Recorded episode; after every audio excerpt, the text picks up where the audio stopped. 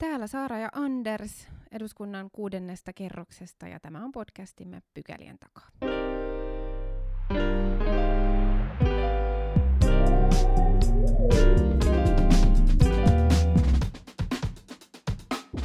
Mennään ensimmäiseen pykälään. Tänään keskustelemme Ukrainan sodasta, sen vaikutuksista erityisesti Suomen varautumisen ja resilienssin näkökulmasta. Me ollaan saatu vieraaksemme Safer Globe-ajatushautomon toiminnanjohtaja Maria Mekri. Lämpimästi tervetuloa. Kiitos, ilo olla täällä. Aloitetaan siitä, että äh, mitä Safer Globe käytännössä nyt tekee ja minkälainen linkki sillä on äh, tähän Ukrainan tilanteeseen äh, Venäjän brutaalin hyökkäyssodan myötä. Safe Globe on siis rauhan ja turvallisuuden ajatushautomo, ja me tuotetaan tietoa ja työvälineitä kestävän rauhan ja turvallisuuden tukemiseksi. Meillä on neljä eri teemaa, rauhan rakentaminen, rauhan teknologiat, muuttuva turvallisuus ja asevarainen turvallisuus. Ja kaikki nämä nyt itse asiassa linkittyy tähän Ukrainan tilanteeseen. Monessa niin me ollaan sillä lailla harvinainen suomalainen toimija, että me toimitaan sekä Suomessa sisäisesti, eli me pidetään silmällä sitä, mitä tapahtuu Suomen sisäisessä turvallisuudessa, mutta me toimitaan myös hyvin kansainvälisesti. Kansainvälisesti Safer Globe on Suomen ainoa jäsen EUn non-proliferaatio- ja aseista riisunta konsortiossa, joka on ihan hirveä nimihirviö, mutta siinä on itse asiassa kaikki Euroopan päätoimijat, jotka puhuvat asevaraisesta turvallisuudesta ja asevalvonnasta. Ja e, EPLON, joka on European Peacebuilding Liaison Office, tässä toinen englanninkielinen, mutta jossa on pääasiallisesti eurooppalaiset rauhantoimijat. Ja sitten Suomessa niin me ollaan tehty sisäisen turvallisuuden kanssa kovin paljon pitkään, pitkään töitä, ja tällä hetkellä koordinoimaan muun muassa Fingon, eli kansainvälisten kansaisjärjestöjen Ukraina Task Forcea, joissa sitten on monia järjestöjä, jotka ovat tehneet Ukrainassa töitä. Ehkä Tämän sisäisen ja ulkoisen linkittymisen lisäksi niin meissä ainutlaatuista on se, että, että meidän joukossa on kovin monen alan osaajia. Eli meidän joukossa on ihan sotilaita, siviilikriisinhallinta, kriisinhallinta-asiantuntijoita, aseasiantuntijoita, rauhanrakentajia, ja ihan siis kaikenlaista osaamista löytyy, ja se tarkoittaa, että me pyritään löytämään erityisesti monialaisia ratkaisuja, että, että sitten kun ongelmat ovat äärimmäisen haastavia ja kompleksisia, niin kuin nyt ne usein on, niin, niin me pystytään tuomaan erilaista monialaista osaamista yhteen sitten ratkaisemaan. Toivottavasti ongelmia puhut monialaisuudesta täällä Suomesta käsin, kun katsoo nyt kriisiä Ukrainassa, niin, niin, niin sehän herättää niin kuin ymmärrettävästi paljon tunteita, näytetään kuvia sodan tuhosta, se herättää niin kuin vihan tunnetta, varmaan paikallisesti paljon katkeruuttakin, puhutaan niin kuin sotilaallisesta toiminnasta ja, ja EUn, EUn toiminta tähän asti on pitkälti ollut sitä, että ollaan niin kuin to, toimitettu aseita siihen puolustustaisteluun ollaan, ollaan ryhdytty sanktioihin, taloudellisiin pakotteisiin Venäjää vastaan, niin sitä kautta yrittää niin kuin hillitä tätä. Onko tämä, niin kuin, tai minkälaista niin kuin tällaisessa ympäristössä on sitten niin kuin puhua niin kuin rauhasta ja konfliktin ratkaisuista? Sehän on, on monella tapaa niin kuin laajempi käsite. Hukkuuko, hukkuuko tämä niin kuin laajempi kuva tämän, tämän niin kuin sodan hetkellisen reaktion aaltoihin? Tällä hetkellä Suomessa niin keskusteluilmapiiri on kyllä tosi hankala. Mä, mä itse huomasin sen, mä ulkopoliittisen instituutin paneelikeskustelussa toissapäivänä ja puhuin rauhasta englanniksi käyttäen koko aika sanaa peace. Ja, ja mä vähän huomasin, että onpas, onpas tämä tällä niin kuin mukavan vapautunutta, että, että miten mä näin, näin pystyn. Mutta, mutta ehkä osa sitä on myös, että rauha Suomessa jollain lailla, niin kuin, eh, ehkä siinä on jotenkin vää, väärä ajatus takana, että, että se mitä me rauhan työntekijät, ja siis me ollaan myös ihan ammattilaisia, jotka, niin, niin, niin me ollaan semmoisessa jatkumossa, jossa sitten loppujen lopuksi puhutaan myös aseellisesta turvallisuudesta. Eli meidän rauhantyön työn tekijöiden rooli on, on siis vähän sama kuin, kuin jos selkää on huonossa kunnossa – niin, niin sitten ensin mennään fyssarille ja sitten osteopaatille ja sitten syödään kipulääkkeitä ja sitten pyritään siihen, ettei koskaan jouduttaisi siihen selkäleikkaukseen. Mutta joissain tilanteissa se selkäleikkaus on se kaikista paras. Ja, ja se sotilaallinen toiminta on tässä itse asiassa se, se selkäleikkaus. Eli siis sotilaallinen toiminta itsessään aina tuhoaa infrastruktuuria, ihmisiä. Öm, missään vaiheessa sotilaallinen toiminta ei, ei itsessään oikeastaan rakenna mitään, vaan sekä ennen sotilaallista toimintaa itse asiassa sen aikana että sen jälkeen, niin on tosi tärkeää, että pidetään huolta siitä yhteiskunnasta niin kuin me pystytään, ja siellä ihan eturintamassa me ei voida, mutta, mutta Ukrainalla on tässä monien vuosien jälleenrakennus edessään, ja se, että että tota, miten he nyt selviytyvät yhteiskuntana tästä mahdollisimman hyvin. Ja, ja tämä sama sitten tietysti tulee yksilötasolle, että nyt kun meille alkaa Suomeen tulemaan entistä enemmän traumatisoituneita ihmisiä Ukrainasta, niin miten me, miten me pystytään yhteiskuntana heitä tukemaan niin, että he pääsevät täällä normaaliin elämään kiinni.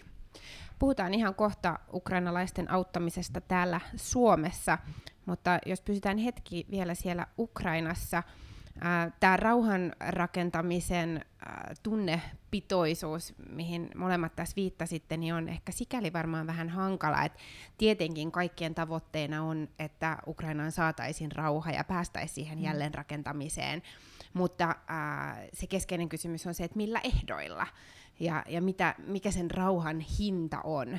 Ja nythän on, on tietenkin koko Euroopalle tärkeää, että, että niin Ukraina saa mahdollisimman paljon tukea, koska heidän voidaan katsoa taistelevan meidän kaikkien puolesta ja, ja meille tärkeiden arvojen ä, eurooppalaisuuden puolesta, joten ä, se rauha ei voi, ei voi syntyä niin kuin sellaisilla, ä, sellaisella kompromissilla, jossa, jossa niin kuin ikään mm. kuin mm. ä, kyseenalaistetaan tai, tai rikotaan niitä, niitä perusfundamentteja, jonka, jonka puolesta tässä ää, taistellaan.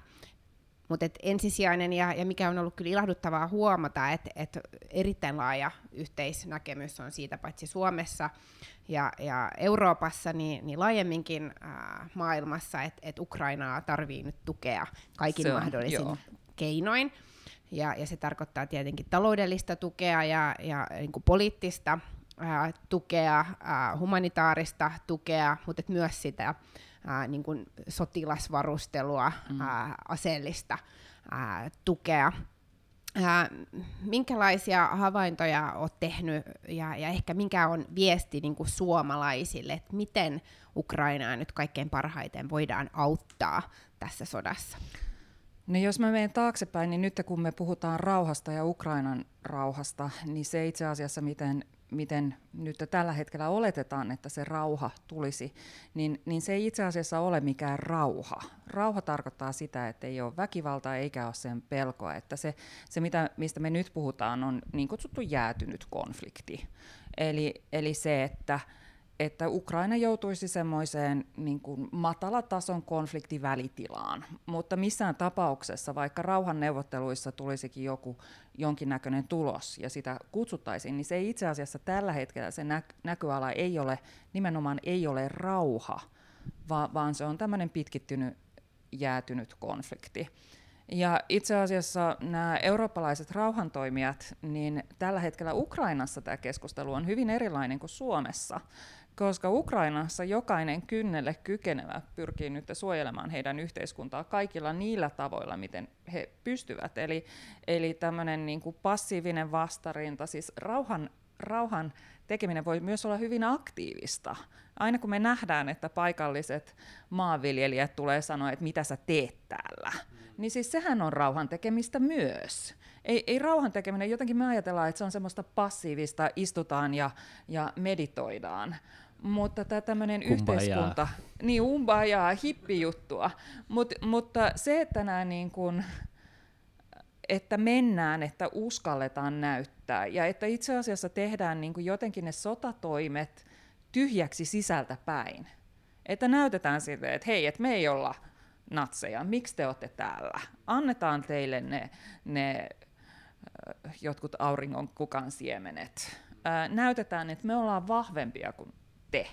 Niin nämä on itse asiassa niitä, niitä keinoja, jotka on niin kutsuttuja aktiivisen rauhan rakentamisen keinoja, joilla, joilla sitten sisältäpäin myös tuetaan sitä yhteiskuntaa. Ja nämä keinot parhaimmillaanhan tämmöiset keinot, niin kuin vaikka sen ukrainalaisen naisen auringonkukan siemenet, niin nehän voi olla huomattavasti tehokkaampia keinoja kuin aseiden lähettäminen. Ja varsinkin silloin, kun näitä ei ajatella toistensa vastakohtina. Sehän nyt on ihan selvää, että sinne eturintamaan on pakko saada enemmän aseita koska, koska tämä, niin kuin sotana on niin käsittämätön niin monella tapaa. Mutta on se todella hyvä, että siellä joku on ymmärtänyt antaa niitä auringonkukan siemeniä. Mm. Ja tässä toivoisi sitä, että niin kuin entistä enemmän pystyttäisiin itse asiassa yhdistämään näitä niin kuin monenlaisia toimintatapoja – eikä vaan niin, että katsotaan vaan sitä, sitä sotilaallista turvallisuutta, koska Ukrainassa on vieläkin niin kuin vaikka kuinka monta kymmentä miljoonaa ihmistä. Se on mm. iso maa, jossa ihmisten pitää pystyä elämään. Mm. No miten jos suomalaiset nyt on kokenut aika vahvaa halua auttaa ukrainalaisia ja Ukrainaa, niin mikä sun näkemyksen mukaan olisi paras ja tehokkain tapa? No ehkä ne kaksi semmoista pääajatusta on se, että varsinkin tämmöisessä tilanteessa, koska ihmisillä on ihan oikeasti todella vaikeaa ja resurssit on todella tiukoilla, niin että sen avun pitäisi aina olla semmoista, että se ihan oikeasti auttaa. Eli että lähdetään siitä, että, että mitkä ne tarpeet oikeasti on, eikä siitä, että minä haluan auttaa.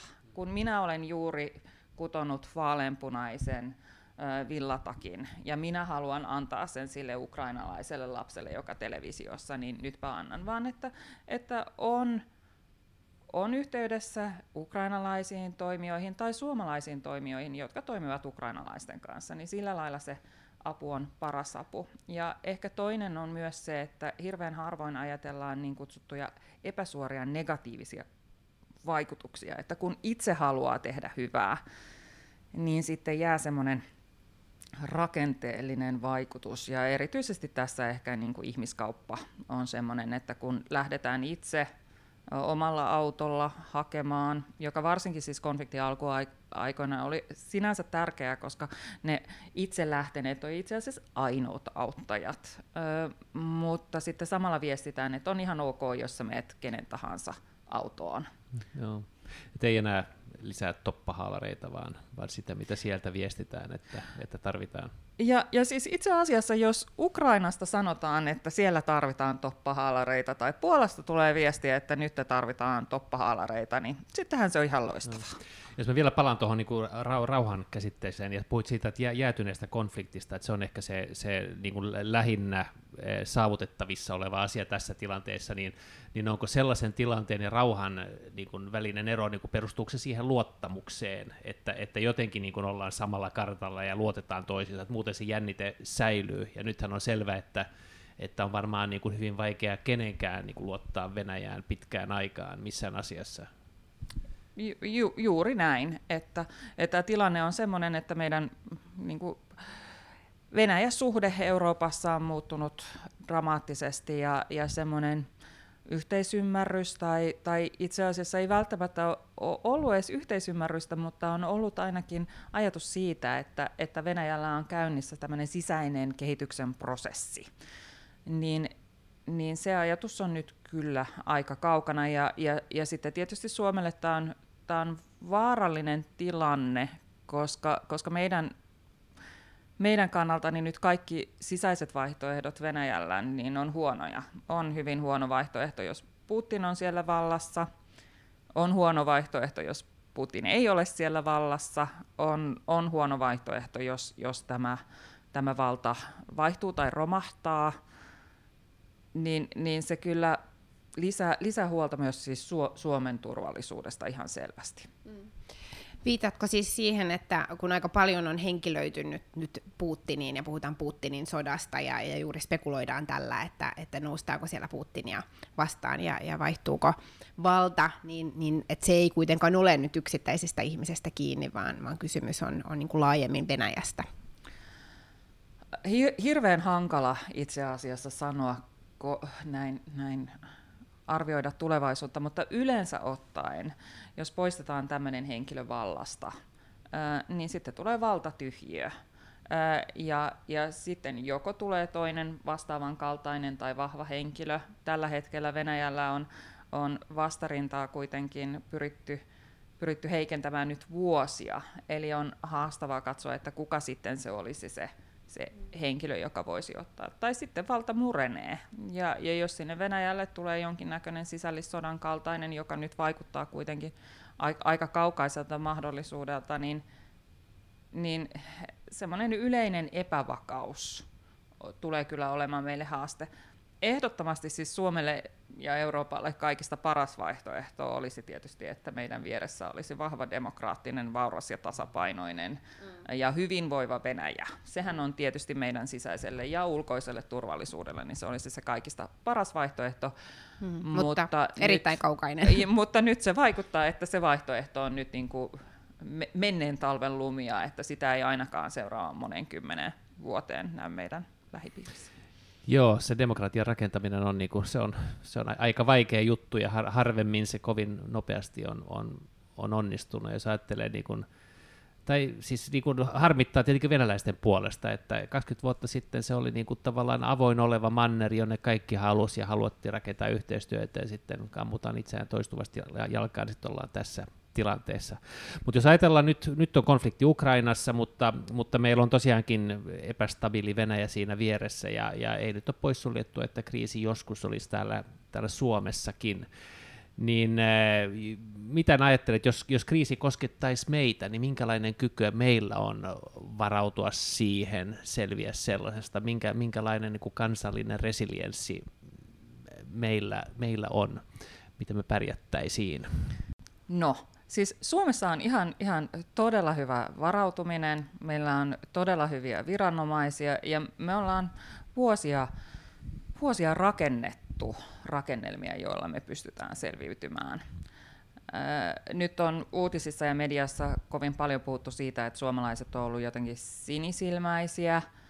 Se musta tuntuu jotenkin kaukaiselta. Mä, mä, mun täytyy sanoa, että mä en ole, mä en ole koskaan, että nähnyt semmoista sinisilmäisyyttä, että ehkä semmoista niin kuin monitasoisuutta, että ollaan haluttu toivoa, ollaan luotu yhteistyötä ää, ja sitten toisaalta kyllä meillä on ollut tosi vahvana tämä, tämä meidän niin kuin sisäinen, sisäinen toimintakyvyn ylläpitäminen ja resilienssi. Mutta samalla niin kyllä huomaa, että, että Suomenkin yhteiskuntaa, niin, niin ihan tämmöiset yleiset yhteiskunnalliset muutokset hankaloittavat, mutta myös myös ihan, ihan käytännössä se, että, että nyt on hyvin, hyvin ajateltu strategisesti tämä hyökkäyksen aika silloin, kun, kun meillä kaikilla on vielä koronaväsymys päällä ja, ja, ja kukaan ei oikeastaan, niin kuin henk, henkisesti meidän yleinen jaksaminen on todella kyllä kortilla. Ja sitten kun taustalla vielä on, on hyvin vahvat polarisaatiovoimat,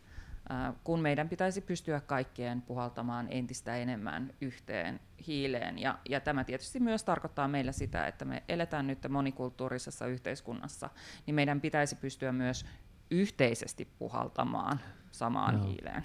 Joo, tämä polarisaatio, se on niin hy- hyvä pointti, ja, ja kun tiedetään, millä tavalla nyt länsimaisiin yhteiskuntiin, ehkä EU-hun en, en, ennen kaikkea on yritetty vaikuttaa, niin se on nimenomaan, nimenomaan ollut niin kuin tämän polarisaation rakentamisen kautta. Ollaan löydetty tietyt kipupisteet, johon tartutaan ja niitä, niitä niin kuin mielipideeroja, polarisaatioita vahvistetaan, koskee, koskee nyt vaikka eh, energiamarkkinoita tai maahanmuuttoa tai, tai EUta noin yleensä, niin, niin näihin on isketty ja, ja, ja, ja vahvistettu sitä, sitä poliittista jakautumista näiden asioiden ympärillä. Joo, ja viime aikoina hyvin mielenkiintoisesti itse asiassa myös Naton ympärillä. Ja, ja siinä ö, suurin osa suomalaisista nyt selkeästi on Naton kannalla. Öm, mutta, mutta se mikä on jännä oli, että Supolta tuli myös, myös niin kuin itse asiassa vähän varoitus tästä NATO-keskustelusta ja siinä, siinä mä oon jäänyt miettimään sitä, että, että missä on itse asiassa tällä hetkellä odotusten hallinta NATOon liittyen. Ja, ja se on ehkä semmoinen, missä mä sanoisin teille poliitikoille ja kuuntelijoille, että, että si, siinä olisi kyllä nyt paikkaa petrata. Että tällä hetkellä ne NATO-odotukset siitä, että mitä oikeastaan tapahtuu Suomelle jos ja luultavimmin kun me me tota, liitytään NATOon, niin on aivan valtavat. Siis tuntuu, että, että ihmiset ajattelee, että sen jälkeen niin tulee jotkut Captain America tulee puolustamaan Suomea tai että me päästään jonnekin omalle saarellemme ulkoavaruuteen. Mutta mut jollain lailla, ja, ja mitä sitten tapahtuu, koska se on kuitenkin vaan sotilasliitto ja, ja itse asiassa monessa monessa kohtaan toki siis NATO-jäsenyys tulee varmasti vaikuttamaan, mutta sitten toisaalta niin ei varmaan välttämättä ihan niin hir- hirveän paljon. Et poliittisesti iso asia, mutta sotilaallisesti en, en nyt tiedä.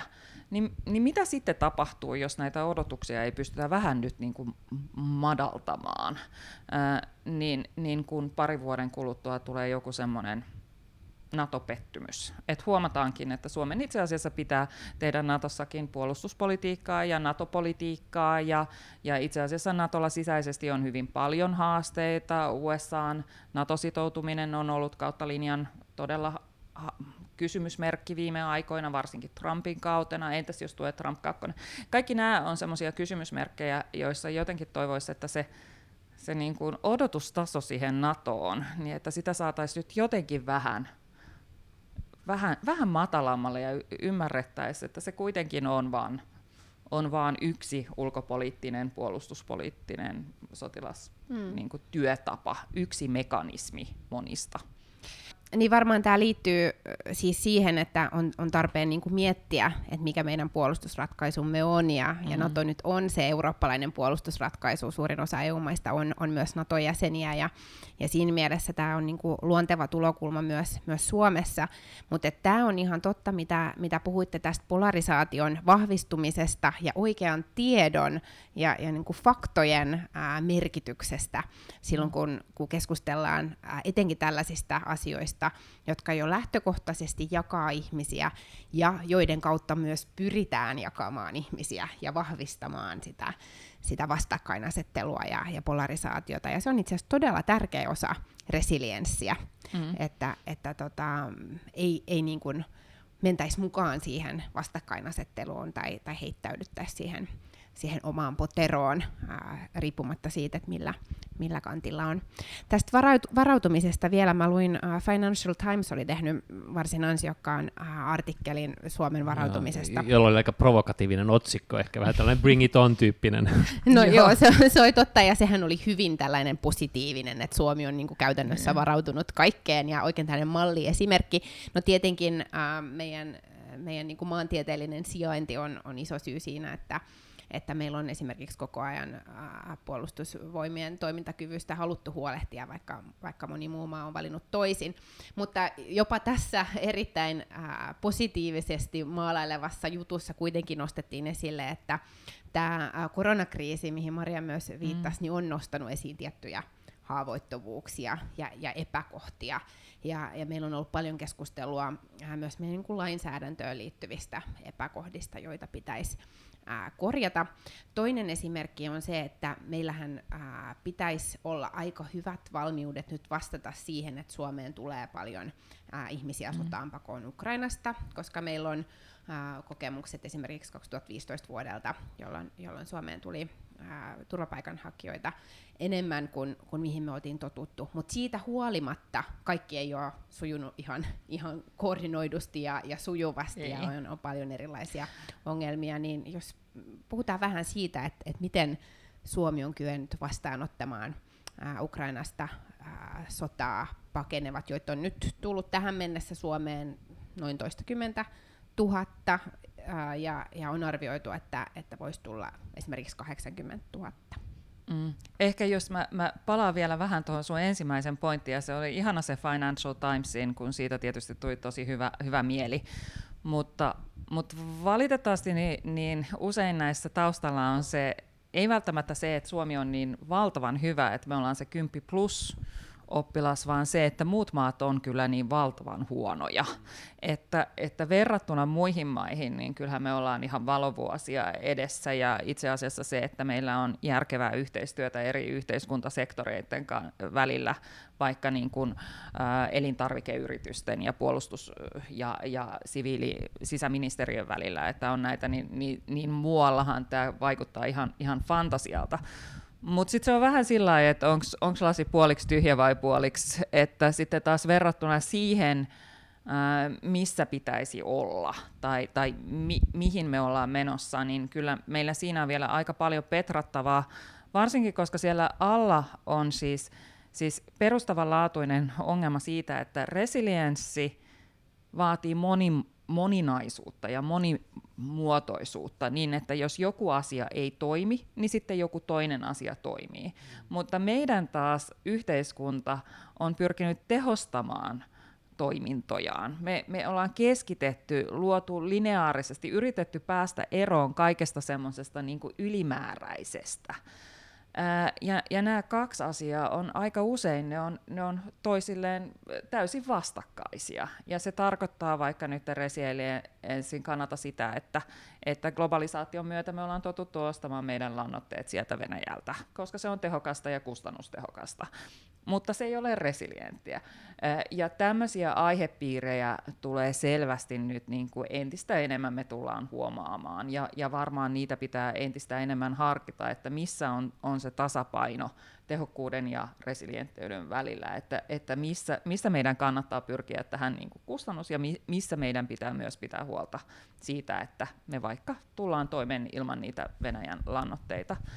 Suomessa niin kuin nämä ensimmäiset henkilöt, jotka ovat tulleet Ukrainasta, niin hehän ovat kautta linjan, niin hehän ovat sitä yhteiskunnan tietynlaista kermaa, eli tai kerma on ehkä väärä sana, mutta jollain lailla etuoikeutettuja, että heillä on ollut kykyä, ymmärrystä, rahaa, jollain lailla he ovat he ovat niin kuin ymmärtäneet lähteä. Usein myös kontakteja valmiiksi. Kontakteja valmiiksi ja, ja sitten ne, ne toimijat, jotka sinne ovat nyt, jotka nyt ovat haastavimmissa tilanteissa, ovat ne, jotka ovat yhteiskunnassa yleensäkin ottaen haavoittuvissa tilanteissa, eli, eli vanhukset, vammaiset, vähemmistöt. Ja, ja tähän on nyt aivan aivan eri kuvio kuin mitä meillä on koskaan aikaisemmin ollut. Että meillähän on tullut hyväkuntoisia. Pääasiassa niin kuin nämä konfliktit ja, ja väestöryhmät, jotka ovat tulleet meille, ovat tulleet niin kaukaa, että meille on tullut hyväkuntoisia ihmisiä pääasiassa ja perheitä, mutta, mutta nyt olisi tarve alkaa tuomaan esimerkiksi siis, siis just vanhuksia ja, ja vammaisia pois.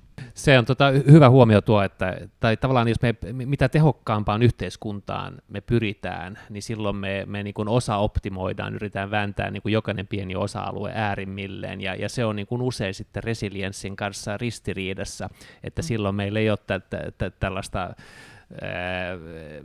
siis, silloin, silloin se niin kuin ei, ei perustu ehkä moneen, moneen tekijään, vaan se on niin kuin muutamasta tekijästä kiinni, koska siitä se niin kuin suurin teho saadaan, ja se voi sitten olla tällaisessa kriisitilanteessa ongelmallista. Tähän loppuu vielä, Maria, millä tavalla Suomi sun mielestä on nyt valmistautunut siihen, että meille tulee Ukrainasta kymmeniä tuhansia ihmisiä? Aika haastava kysymys näin. näin. Musta tuntuu, että tällä hetkellä ihan hyvin, mutta kyllä meillä on tässä vielä kehitettävää. Ja, ja ehkä, ehkä sitten kun tämä ensi-innostus tässä nyt alkaa laantumaan, niin, niin sitten kyllä meillä y- yhteiskunnalla on tässä myös vielä, vielä monia askelia edessä. Iso kiitos Maria Mekri Safer Globe-ajatushautomosta, että pääsit meidän vieraksi. Kiitos, oli kyllä todella ilo olla täällä tänään. Kiitos.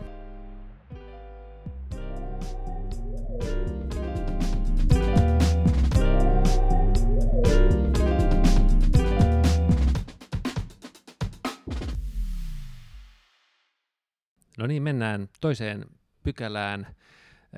Torstaisin vielä jatkuu normaalit kyselytunnit. Tiistaisinhan meillä on nykyään erikoiskyselytunti, joka liittyy tähän Ukrainan tilanteeseen. Mutta helposti se Ukraina valuu sinne torstainkin tunnille, ja niin se vähän valui eilen. Ei ehkä ihan odottamattoman aiheen voimin.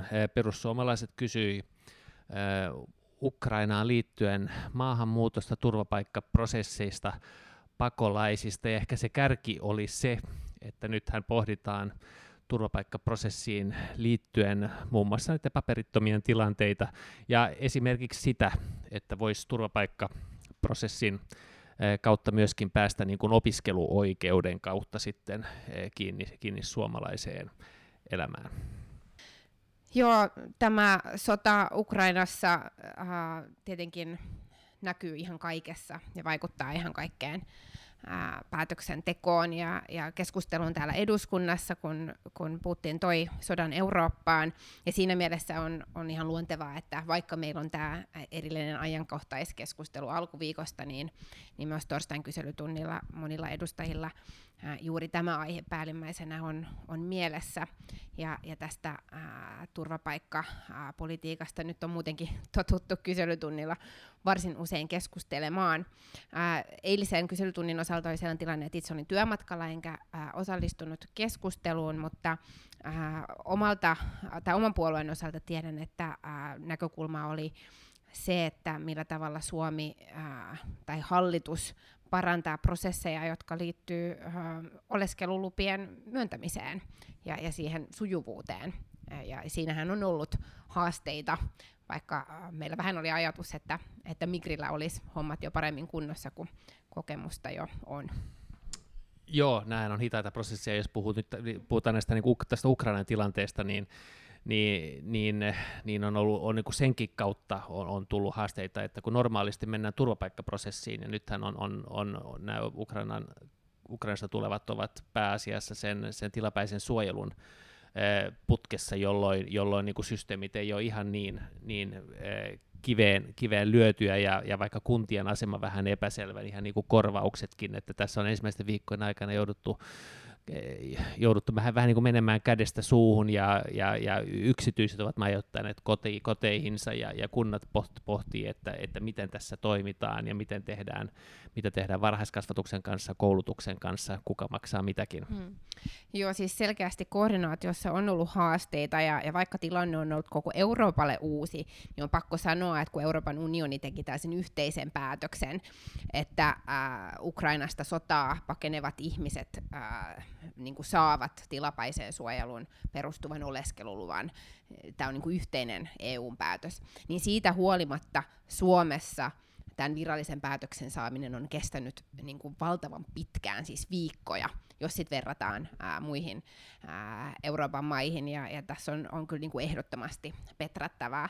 Ää, siinä mielessä on hyvä, että meillä on poliittinen laaja yhteisymmärrys siitä, että, että kun ää, ihmiset sotaa tänne pakenevat, sieltä Ukrainasta, niin, niin heidän pitää ää, lasten pitää päästä nimenomaan sen varhaiskasvatukseen ja, ja kouluun, kouluikäisten, mutta myös aikuisten pitää päästä töihin. Ja tästä ollaan kuultu nyt myös esimerkkejä, että, että äh, Ukrainasta tulleet aikuiset olisivat valmiita heti tarttumaan työ, työhön ja töitä olisi tarjollakin, mutta se työlupa on, on kestänyt kauan. Ja nämä on nimenomaan niin prosesseja, jotka pitäisi nyt saada kuntoon, tai olisi pitänyt saada jo kuntoon. Joo, tuntuu, että nythän me ollaan niin siinä tilanteessa, että, että, että, että väläyttämällä Ukraina Ukrainan passia, niin se pitäisi jo niin kuin antaa sen leiman, että nyt sitten ei, ei, tavallaan ole mitään muuta sellaista tarveharkintaista asiaa, jonka kautta niin voisi vois perustella, perustella niin yhtään, yhtään sen pidempiä prosesseja, vaan se pitäisi olla käytännössä sillä selvä, mutta nämä laivat kääntyy hitaasti. Mutta perussuomalaisista he, hehän ovat niin kuin kritisoineet sitä, että, että jos on saanut kielteisen turvapaikan, niin voi kuitenkin niin opiskelun perusteella saada oleskeluluvan. Ja, ja, ja, niin tämä ja, koskee nyt muita kuin ukrainalaisia. Kyllä, kyllä muita kuin ukrainalaisia. Se oli niin kuin heidän, heidän niin kuin yksi kulma tässä heidän kysymyksessä. Mun mielestä se on, se on tavallaan niin kuin erikoinen keskustelu. Tavallaan voin, voin, ajat, voin, ajatella, siis voin ymmärtää sitä, että, että ajattelee, että tämä niin kuin sekoittaa näitä järjestelmiä, mutta vaihtoehtohan sille on, on kuitenkin se, että kun EUn ulkopuolelta saa tulla Suomeen ja, ja voi hakea opiskelupaikkaa, voi päästä opiskelemaan, niin vaihtoehto tällehän on se, että me annetaan opiskelupaikka vaan heille, jotka eivät ole hakeneet turvapaikkaa. Et eihän turvapaikan haku voi olla sellainen, sellainen asia, joka niinku diskvalifisoi sen suhteen, ettei, ettei sen jälkeen enää voi saada, saada opiskelupaikkaa. Et kyllähän näitä pitää pystyä käsittelemään irrallisina asioina. Ja vaikka hakee turvapaikkaa, niin voi yhtä hyvin olla, olla oikeutettu saamaan opiskelupaikan, koska opiskelupaikkahan pitäisi, sehän pitäisi kuitenkin vaan niin kuin arvioida sen perusteella, että onko edellytyksiä opiskelija, opiskella, osaako riittävästi, onko, onko tarpeellinen pätevyys, ja varmaan monessa tapauksessa myöskin se, että, että, että pystyykö sitten maksamaan sen, sen opiskelunsa, joka tietenkin ne on ulkopuolisille aina, aina niin kuin tulee, tai useimmilla maille tulee eteen. Mm. Joo, tämä on itse asiassa sellainen kokonaisuus, jo, jonka parissa en ole itse tehnyt töitä. Esimerkiksi en ole hallintovaliokunnan jäsen, mutta olen ymmärtänyt, että ää, niin kuin se huoli on liittynyt siihen, että voidaanko tätä käyttää niin sanotusti väärin, niin kuin tuossa itsekin vähän viittasit. Ja, ja on ollut niin kuin keskustelua siitä, että, että pitäisikö opiskeluun liittyvät väylät pitää erillään tästä kansainvälisen suojelun hakemisen niin kuin väylästä niin joo, ja, ja erillään, joo, no erillään ne kuitenkin silloin on, että, että opiskelunhan käytetään ihan eri, eri arviointikriteerejä kuin tähän turvapaikkaprosessiin eh, tapahtuva arvio, turvapaikkaprosessissa tapahtuva arviointi, mutta faktisestihan kuitenkin siis se, mitä ikään kuin halutaan, on se, että jos olet ollut turvapaikkaprosessissa, niin ei, et voi saada opiskelun perusteella eh, oleskelulupa, ja sehän on jotenkin päätön ajatus, koska kyllähän sä voit yhtä lailla olla oikeutettu opiskeluun, sä voit, yhtä, sä voit osata ihan samoja asioita, sulla voi olla sama taustakoulutus, että eihän se turvapaikkaprosessissa oleminen tai että siinä on ollut ja saanut kielteisen päätöksen, eihän, eihän se niin kuin voi diskvalifisoida näistä muista, koska silloinhan me heitetään myöskin niin kuin maana resursseja Kankkulan kaivoon. Eihän mä, tämähän tuntuu niin jotenkin erikoiselta logiikalta, vaikkakin jollain tasolla voi ymmärtää niin kuin tämän, tämän hyväksikäytön pelon, mutta pahin asia, mitä voi tapahtuahan on se, että saadaan pätevä henkilö opiskelemaan mm. Suomessa. Mm. No joo, kyllä mä y- ymmärrän niin kuin tosi hyvin tämän, tämän sun näkökulman ja, ja on, on niin kuin helppo olla samaa mieltä ottaen huomioon, että Suomi nimenomaan niitä osaajia myös tarvitsee. Mä oon ymmärtänyt, että yksi näkökulma, mitä kokoomuksesta on, on tuotu tähän keskusteluun, niin liittyy ää, tähän jälkivalvontaan, että et voidaan sitten myös todentaa, että et näin, näin käydään, käy ja, ja opiskellaan ja, ja sieltä sitä osaamista sitten ä, pystytään ä, hyödyntämään, eli just ikään kuin tämän väärinkäytöksen mahdollisuuden ä, sulkemiseen ja, ja tätä ä, jälkivalvontaa haluttaisiin Ja sehän niin perustuu, perustuu jotenkin ajatukseen siitä, että, että, että henkilö jolla on vaativat, vaadittavat e, taustaopiskelut, jolla on vaadittava osaaminen ja joka saa opiskelupaikan, että hän jotenkin, jotenkin niin kuin jättäytyisi siitä pois ja jotenkin niin kuin jäisi kellumaan mm. sinne yhteiskuntaan, joka varmaan jossain tilanteessa voi olla mahdollista, mutta tuntuu, että se on niin kuin mm. äärimmäinen epä, äärimmäisen epätodennäköinen skenaario. Mutta miksipä ei valvontaa? Siis näin, kyllähän valvotaan suomalaisiakin opiskelijoita, että ne suoriutuu niin just näin. Mä luulen, että tässä ei ole niin kuin mitään ihan hirveän vahvaa erimielisyyttä. Että kysymys on siitä, että, että varmistetaan, että äh, ne oleskeluluvan edellytykset täyttyy ja, ja ne niin kuin, on olemassa. Silloin, jos ja, ja miksipä, miksipä ei valvottaisi niin, ihan, ihan... Just näin. Mutta tähän, tähän on liittynyt ymmärtääkseni nämä kokoomuksen ää, tekemät huomiot tähän, tähän hallituksen esitykseen. Ää, eilisellä kyselytunnilla taisi olla keskustelua myös, ää, niin kuin, jos palataan vielä tähän Ukrainaan, niin ukrainalaisten auttamisesta. Meillä oli tuossa aikaisemmassakin keskustelussa puhetta siitä, että sieltä niin kuin ensisijaisesti tietenkin lähtee ne, joilla on parhaat edellytykset lähtee ää, resursseja ja tietoa ja, ja mahdollisuuksia, ja, ja tietenkin heikoimmassa asemassa olevat ei, ei pääse. Ja, ja ää, yksi kysymys on se, että millä tavalla ää, Suomi auttaa Ukrainasta pakoon niitä, joilla on kaikkein heikoimmat edellytykset lähteä. Joo, tämähän on varmaan niin kuin monessa kriisissä se, se, se ongelma, että, että, että ne, joilla on kaikkein vaikeinta, niin ne, ne, ne harvemmin, pääsee, harvemmin pääsee liikkeelle. Ja, ja, ja nythän on myöskin tarinoita siitä, että, että venäläiset olisivat vieneet nyt vaikka orpokotien lapsia Venäjälle. Jotenkin ajattelen, että ehkä nyt ei puhtaasti humanitaarisessa tarkoituksessa, vaan ehkä, ehkä käyttääkseen niitä jonkinlaisina neuvottelu nappuloina. Mutta kun ajattelee nyt sitä, että tähän ei ollut kauhean järjestäytynyttä toimintaa, tämä tänne Suomeen pääsy, että ihmiset ovat menneet niin kuin ovat päässeet, ja on, on osin ollut sitä, että niin kuin jär, sellaisia järjestelyitä täältä ollaan lähdetty hakemaan, mutta pitkälti on tultu, on tultu niin kuin omin, omin voimin, ja, ja silloin kyllä eh, moni kategoria, niin kuin moni ihmisryhmä jää, jää vääjäämättä sitten taakse. Kyllä, tämä on, tämä on jälleen nimenomaan tällä niin kuin koordinaation ää, kysymys, ja ei tietenkään koske ainoastaan Suomea.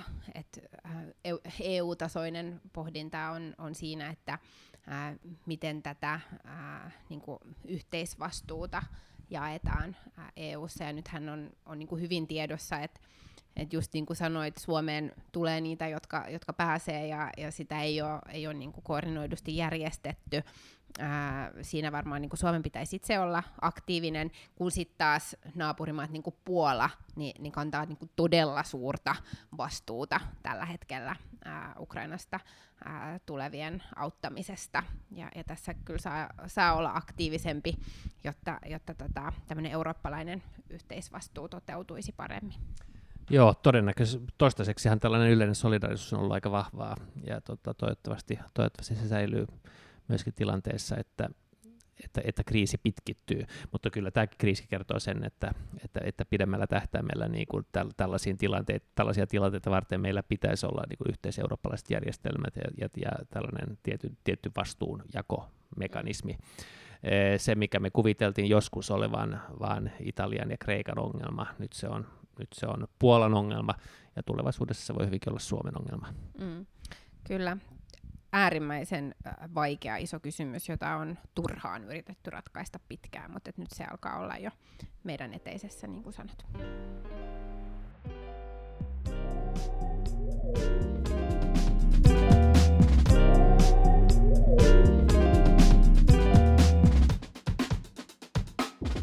Vi går till paragraf 3 och uh, det ser ut att våren är här. Mm, så ser det ut. Jag beslöt mig för en vecka sedan att våren är här, så jag har slutat använda ytterjacka och gå bara i kostym till jobbet. Allt, idag var det lite kämpigt, men annars har det mm. funkat, hittills har det funkat ganska bra. Men det betyder också att det är dags att tvätta fönstren. Har du, geran, har du gjort det redan? Eh, nej, jag har inte gjort det. Och det där och, Ska och, du göra det? Eh, no, jag, jag, noterar nog att det kanske liksom, liksom lite behövs, men alltså vi har så tillvida jobbigt att vi har ett gammalt hus och, och det finns helt sjuka mängder sådana fönster ute, gammalt trähus. Många, många små rutor och hittills så har jag märkt att det har fungerat ganska bra på det sättet att jag, jag det där väntar och väntar och väntar och, och, och så där så plötsligt så är det gjort. Mm av ah, någon annan. Okay. En bra system. det är också någonting att jag själv gör inte hellre. Uh, jag tvättar inte fönstren uh, själv, men uh, det är någonting att jag skulle gärna köpa. Någon en, annan en sån tjänst. Göra det. Jag kan, bete, ja. jag, jag, kan betala ja. om någon annan tvättar min först. Ja, men hur är det där, alltså det här att, att vad man ska tvätta fönster med, så det är lite sån här, liksom, ska man använda diskmedel ska man sätta ättika i vattnet eller, eller, eller, eller ska man köpa sådana färdiga system? Vet du vad, jag har ingen du har aning. ingen aning, okej. Okay. okay. Men, att, mm. men att ja, jag tror att det kan, det, kan, alltså det kan gott hända att både du och jag måste hitta på en mm. lösning nu här mm. inom, inom kort.